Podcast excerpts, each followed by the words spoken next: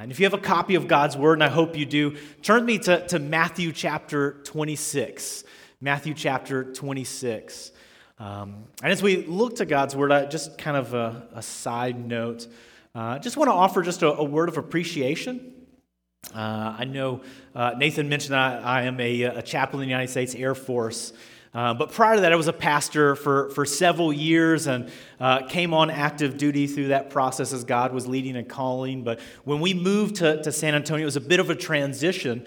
And uh, one of the really God's blessings in that transition was that, uh, that God united our family with, with you, our brothers and sisters in Christ here at Calvary Hills. And, and it's been a good transition for our family, for, uh, for Liz and the kids. And so I just want to say thank you just from the bottom of my heart for that as well. Um, but let's go ahead and dive into God's word this morning. Matthew chapter 26. We're going to be looking in verse 1 to verse 5. When Jesus had finished all these sayings, he said to his disciples, You know that after two days the Passover is coming, and the Son of Man will be delivered up to be crucified. Then the chief priest and the elders of the people gathered in the palace of the high priest, whose name was Caiaphas, and plotted together in order to arrest Jesus by stealth and kill him. But they said, Not during the feast, lest there be an uproar among the people. Let's go to the Lord in prayer. Father, we thank you for this time that we can gather as brothers and sisters in Christ to worship you, to praise you, Lord, to behold your glory. Father, you alone are worthy of worship. You alone are worthy of our praise. And Father, we ask that this morning as we gather, as we hear your word, as you speak truth into our lives through the, the power of your Holy Spirit, but Lord, by the inspiration of your word, that it would cause us to be encouraged by what our Savior Jesus Christ has done, but Lord, we would also walk away transformed and renewed in you.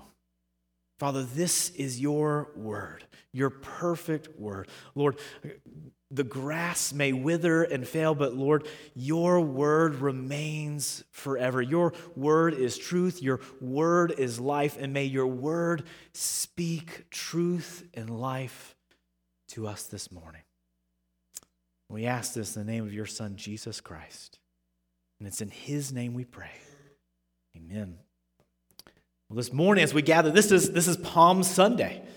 And as we gather on Palm Sunday, it's reminding and looking back to that moment when Jesus enters into the city of Jerusalem, that triumphal entry. He comes, and as he comes in, it's the, the, the people are praising him and celebrating. There's this adulation of welcoming him as the, the King of Kings, the, the Lord of Lords. They're, they're welcoming this king who is coming into the city. And, and as he comes, he comes with the purpose to deliver. He comes with the purpose to be the victor but is the one who would be the victor as the, the Lamb of God who would take away the sins of the world.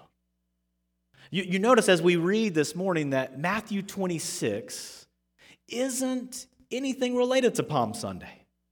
In fact, this is a passage that happens actually just a few days later on the Wednesday after Jesus' triumphal entry.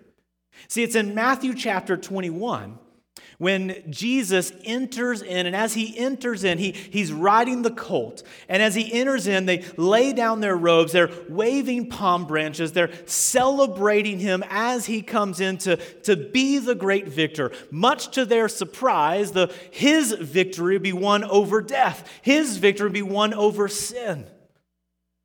And as he comes in, there's the celebration of the King of Kings And shortly after, in Matthew 22 and Matthew 23, there, there's these moments where Jesus is telling parables. He's being asked several questions, challenging his authority, challenging even his own deity as the Son of God. And, and there comes this moment at the end of Matthew 23 where there is silence. And the scripture says that no one had any more questions, meaning he, he had answered their questions, he had proven his authority, he had proven his divinity.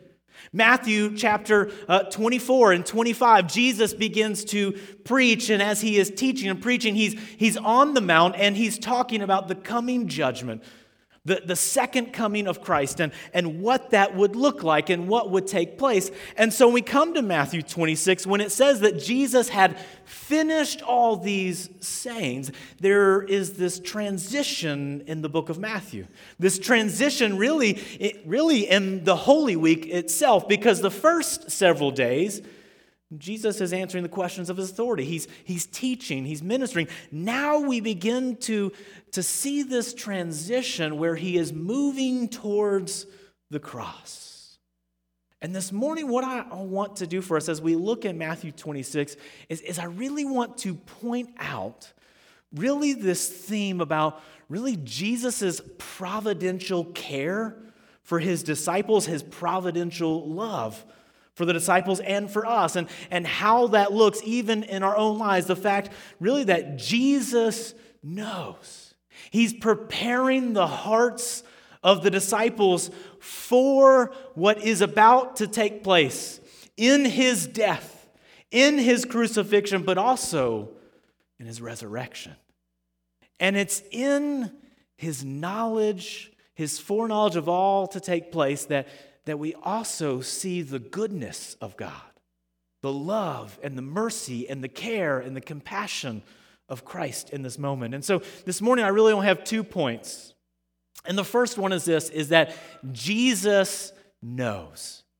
Jesus knows. You'll look again in verse 1 and 2. It says, When Jesus had finished all these sayings, he said to his disciples, You know that after two days, the Passover is coming, and the Son of Man will be delivered up to be crucified.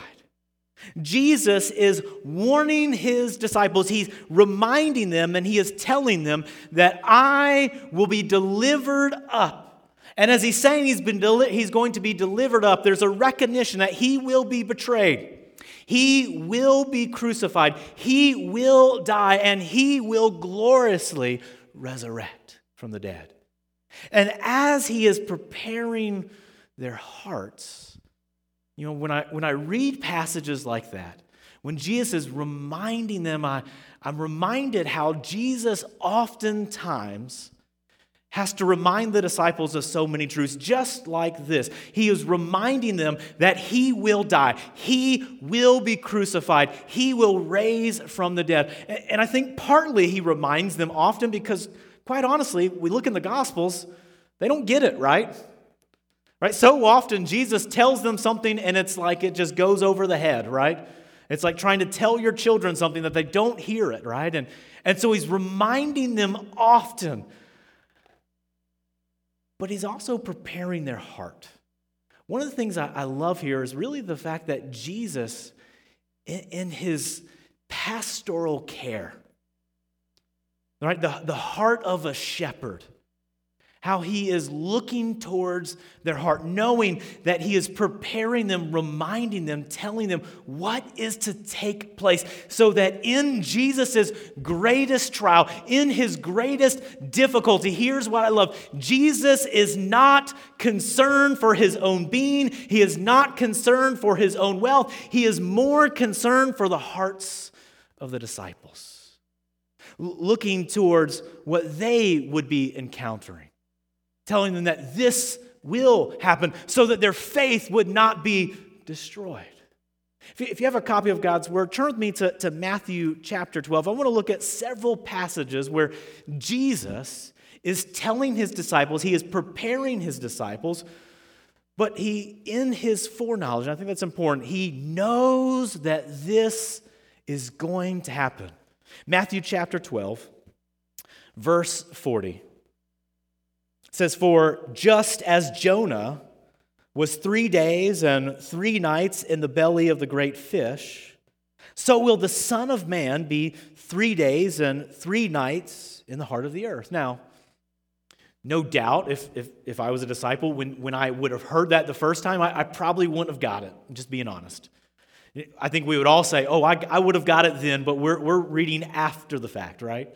And so I can, I can understand Maybe them not understanding it in that moment, being somewhat confused about what Jesus is saying. But, but even later in the Gospel John, John mentions that it was after his resurrection that there were many things that Jesus said that began to, to click, right? By, by the inspiration of the Holy Spirit, they, they were reminded of various things Jesus had said, and it began to make sense. But what we see is that really Jesus is preparing their hearts. Several times he will say, I will suffer. I will die. I will be crucified, and I will raise from the dead. Look with me in Matthew chapter 16, verse 21. We see this as well. Matthew 16, verse 21, as Jesus is speaking to his disciples, he's, he's much more explicit here. He says, From that time, Jesus began to show his disciples that he must go to Jerusalem, suffer many things from the elders and the chief priests and the scribes, and be killed, and on the third day be raised. Right? Jesus is explicit. He, he's very clear about what's going to happen. I, I am going to go before the hands of the chief priests, the elders, and the scribes. They are going to kill me. I will be crucified, but I will raise from the grave. Matthew chapter 17, if you'll flip over. In verse 9, verse 9, Jesus says, uh, in this moment of the transfiguration, says, And as they were coming down the mountain, Jesus commanded them, Tell no one the vision until the Son of Man is raised from the dead. Right? You can't rise from the dead if you're not what? Dead, right? That, that's, kind of, that's the implication here right? It's, it's this grand moment where here is Jesus on the Mount of Transfiguration. Uh, they have seen this glorious moment of Moses and, and Elijah and Jesus transfigured. And as they're coming down, Jesus says, don't, don't tell anyone until I have risen from the dead. The implication is, I'm going to die. But he, he's even more clear if you look down in verse 12. Verse 12, he says, But I tell you that Elijah has already come and they did not recognize him, but did to him whatever they pleased. So also the Son of Man will certainly suffer at their hands. Now, he's talking about Elijah and, and the suffering he endured. And even as he is talking about this, he's talking about the idea of this Elijah like ministry of John the Baptist, but he is clearly talking about how he will suffer at their hands. Verse 22 and 23, once again, with clarity here. Verse 22 is As they were gathering in Galilee, Jesus said to them, The Son of Man is about to be delivered into the hands of men, and they will kill him, and he will be raised on the third day. And they were greatly distressed. See, here we see Notice this progression every time. Jesus, as he is looking towards the hearts of his disciples, his brothers in the faith, there, there is this recognition as he is looking at their own heart and preparing them like a good shepherd, preparing them for what is to come. And in his pastoral kindness, right? He's telling them exactly what is to take place, even before the triumphal entry in Matthew chapter 20. Matthew chapter 20, verse 17 says, And Jesus was going up to Jerusalem, and he took the 12 disciples aside, and on the way he said to them, See, you are going up to Jerusalem and the Son of Man will be delivered over to the chief priests and the scribes, and they will condemn him to death and deliver him over to the Gentiles to be mocked and flogged and crucified, and he will be raised on the third day. We see this progression. Jesus slowly giving them more information about what is to come, what is to take place. And so, even before the, the great moment as Jesus enters into Jerusalem in this triumphal entry as the King of Kings, he has been preparing their hearts. Even the night before, in, in Matthew 21 or Matthew 20, such a well known verse, 28, saying that even as the Son of Man came not to, not to be served, but to serve and to give his life as a ransom for many. What Jesus is doing is preparing their hearts. Now, my guess is that for many of us, from the moment you knew Christ, you trusted in Christ for salvation and the repentance of sins, you have known that truth. You have known that Jesus said that he would suffer, he would be crucified, and he would be raised from the grave. But have you thought about what that would have meant for Jesus? Have you thought about what that would meant to him daily, knowing that this was to take place? Can you imagine every day knowing that you would be bearing the weight of you, your sin, my sin, the sins of the world on his life, bearing the infinite and eternal punishment of sinners on the cross, knowing that even in that moment, the, the Father would turn his face away. He would be alone in that moment. The disciples would abandon him. And he knew that. Can you imagine the weight of how that must have felt? Th- think about. I try to think of try to an example of what this would be like, and, and it's hard to even begin to grasp what our Savior knew and, and understood before he went to the cross.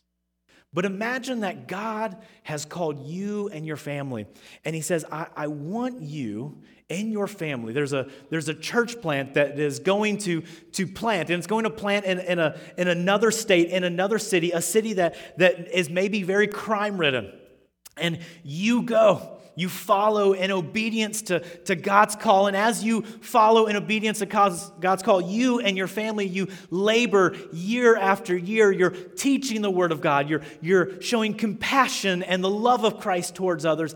And one day, the very people you have been serving the very people you have been trying to show the love and the compassion of Christ and teaching the Word of God and the need for Christ and the repentance of sins are the very people who kill your entire family, and it's you alone. But imagine that when God gave you that calling, instead of Him not telling you that detail, He told you that detail. He told you you would labor for years. He told you the day and the time that your entire family would be killed. He told you how you would be alone in the midst of that. Imagine the weight. I, I, would dare say, and I include myself, 99% of us probably would not follow God in obedience in that moment.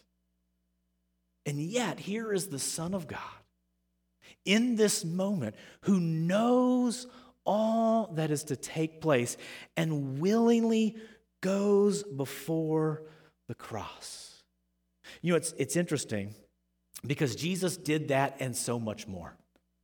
You look to Isaiah 53, and when Isaiah 53 is describing the, the coming Messiah, talking about Jesus Christ and, and what that would look like in his life, verse 3 talks about how he would be despised and rejected. He was a man of sorrows, acquainted with grief. It was no wonder Right? The Gospels talk about the, the rejection that he would get. It's no wonder you can see the, uh, the man of sorrows, what he endured, what he lived with on a daily basis, knowing what was to come. Yes, that was the purpose for which he was born, was so that he would die. But have you thought about what that would have meant. But here's what I love about our Savior, among many things, is that even in light of that, what is the attribute or the characteristic we see of Jesus Christ most displayed in the Gospels? It's his love, it's his compassion. Right? Jesus' knowing of all that was to take place drove him to compassion and love.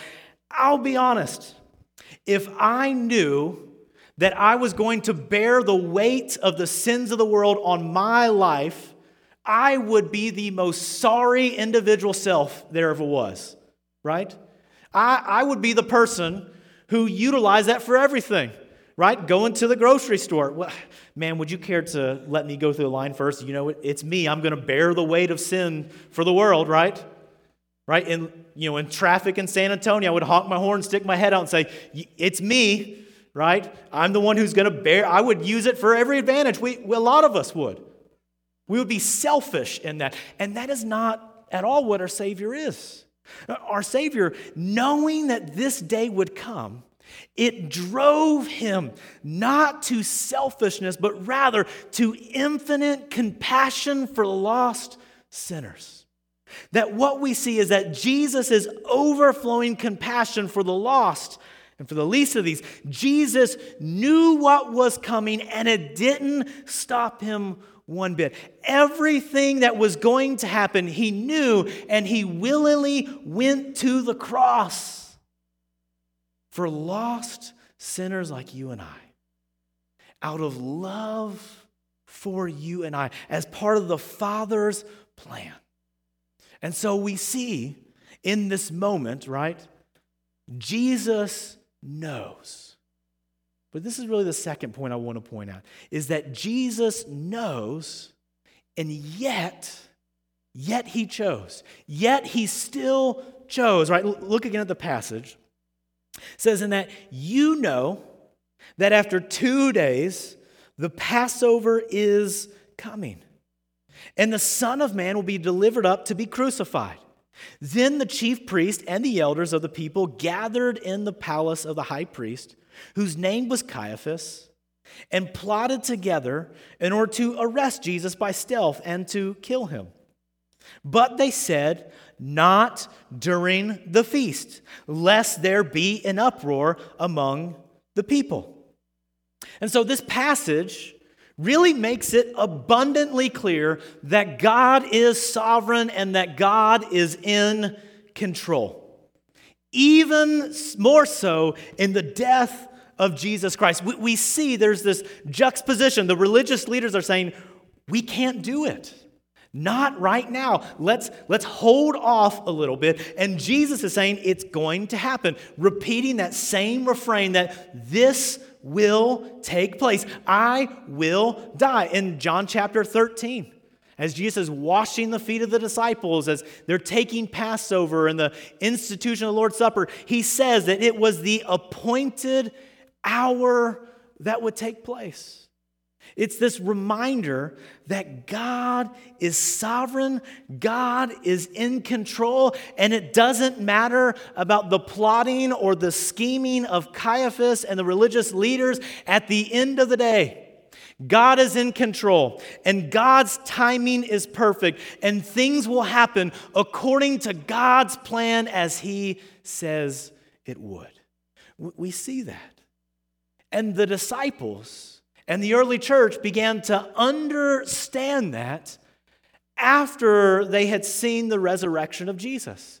After the giving of the Holy Spirit, they began to understand this truth of how God's providence and sovereignty in all things, but even more so in the death of Jesus Christ.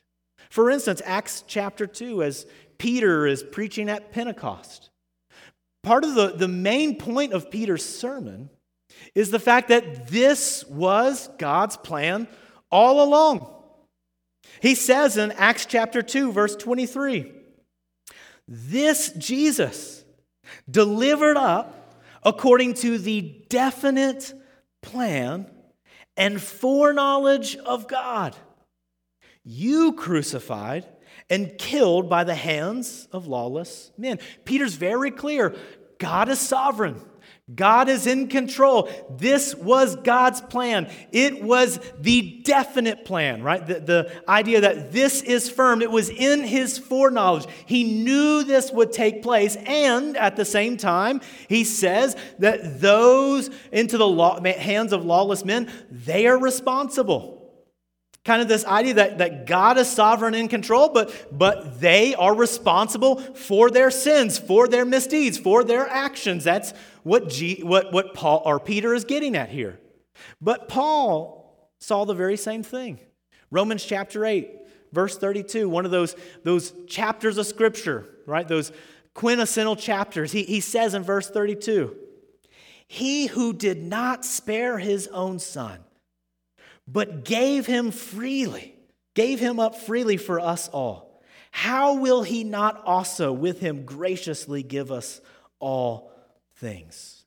When, when Paul says, gave him up, that word gave him up. It's, it's the exact same word that Jesus is using here in Matthew chapter 26, verse 2, when he says, delivered up. Paradidomi is the Greek word the idea of handing over or delivering. And what Jesus is saying is in Matthew chapter 26 that I, the Son of Man, will be handed over. And Paul points to and shows the reality that, yes, he was handed over, but it was the Father's plan. It was God the Father's plan to hand over Jesus to be crucified. God is in control. And I, and I want to I wanna drive this point home.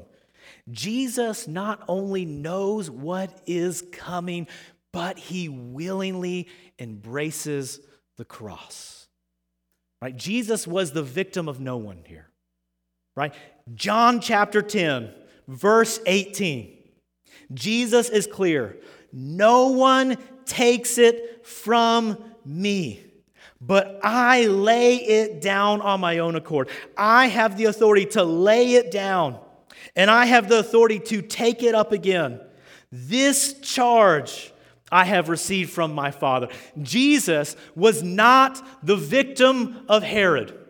Jesus was not the victim of Pontius Pilate. Jesus is not the victim of the plotting and the scheming of Caiaphas, the religious leaders, and, and the scribes in that day. He is not the victim of the Roman government. Jesus is not the victim of the Jewish mob. He is the victim of no man. He willingly lays his life down freely and deliberately. He went to the cross freely. And in the passage, we see Jesus saying, I will be delivered up, I, I will be crucified. And the religious leaders saying, We can't do it. Not right now. And what happens? It happens exactly according to the foreknowledge and the definite plan of God the Father that Jesus is delivered up. He is the Lamb of God who takes away the sins of the world. He is the one who chose to die. No one took it from him, but he lays down his life for us. Jesus says, I will bear your sins so that God the Father would receive the glory and that we would receive the good and everlasting gift of salvation. He willingly embraces the cross. Jesus knows, and yet he still chose. Think about the weight of that. Take a moment, even just to thank your Savior. Think about the weight that Jesus knew and still chose. That means that Jesus knew the, the torture that was to take place. He, he knew the, the beating he would endure. He knew that he would be mocked, he would be rejected. He, he knew that he would endure the pain of nails in his hands and in his feet. He, he knew that he would experience the agony and the pain of the cross. He, he knew that with every breath it would be even more labored and harder. He knew that he would be bearing the weight of your sin and my sin and the sins of the world upon himself. And absolutely alone in that moment as he was deserted by the disciples, and because of sin, the Father turned his face away. He knew that, and he still chose to do that. But the reality is, is not only that, Jesus knew you and I. He knew our sinful hearts and our attitudes. Jesus knew our most open sin and our deepest, darkest sins. Jesus knew the lying, the cheating, the stealing, the murdering, the adultery, the covetous, the blasphemy, and on and on we could go. He knew that we would fail him. He knew that we could never live up to God the Father's standard. And Jesus knew all of this, and he still chose to go to the cross for sinners like you and I so that we could experience the mercy and the grace and the forgiveness of God through repentance and trust in Christ Jesus. He knows, and yet he still chose. Even as I, I think about that, I'm reminded of the hymn, Hallelujah, What a Savior. An older hymn written by a man by the name of Philip Bliss. And, and just some of the lines simply say, Man of sorrows, what a name for the Son of God who came, ruined sinners to reclaim. Hallelujah, what a Savior. Bearing shame and scoffing rude, in my place condemned he stood, sealed my pardon with his blood. Hallelujah, what a Savior. Guilty, vile, and helpless we, spotless Lamb of God was he, full atonement can it be? Hallelujah. What a Savior. Indeed, we see in Jesus Christ, the Son of God, hallelujah, what a Savior. And as we prepare for Easter, we, we see Jesus' sovereignty, his foreknowledge, he knows, but we also see his care and his compassion and his mercy poured out towards sinners like you and I. So I just want to close with just two simple points of, of application. The, the kind of the first point of application is an application of growth just daily growth as a follower of Christ. If God is in control of the death of Jesus Christ on the cross and he is working all things to the glory of God the Father and also our good, it's a reminder that there is no soul crushing suffering. There is no heartbreak that for those that are in Christ Jesus that can separate you from God's love and purposes in your life. If you are in Christ, Nothing can separate you from the love of God in Christ Jesus. Which means when we're going through trials and hardships and difficulties, it's this reminder to trust in God because God is in control. God is sovereign and He is so good.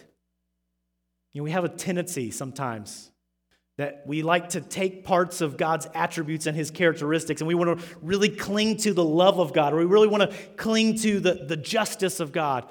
And what we see throughout scriptures is a way that they run simultaneously together. Right? We, we see both God's sovereignty in the death of Jesus Christ, but we also see God's love for sinners in the death of Jesus Christ. And so, even even in hardship and in difficulties. We trust that God is in control, but we also trust that God is so good and so faithful. But there's the simple application of, of the gospel here, right? Clearly, Jesus is dying on the cross for you and I, for sinners in this world. And, and, I imagine even in a room in this size, there are people who have never come to a point of faith and trust in Jesus Christ, who have never come to repentance of sins. And I want you to know that Jesus knew you before the foundations of the earth, even as he hung on the cross and he felt the weight of sin, he was holding on and bearing your sin as well. And he offers forgiveness and he offers grace and mercy. If you come in trust and faith and repentance, he will bring salvation in your life. See, this, this passage, as glorious as it is, it reminds us of God's providential care and love. It reminds us of the love of Jesus, that Jesus knows, and yet he still chose. It reminds us that God is in control and God deeply cares for you. Let's go to the Lord in prayer as we close this morning.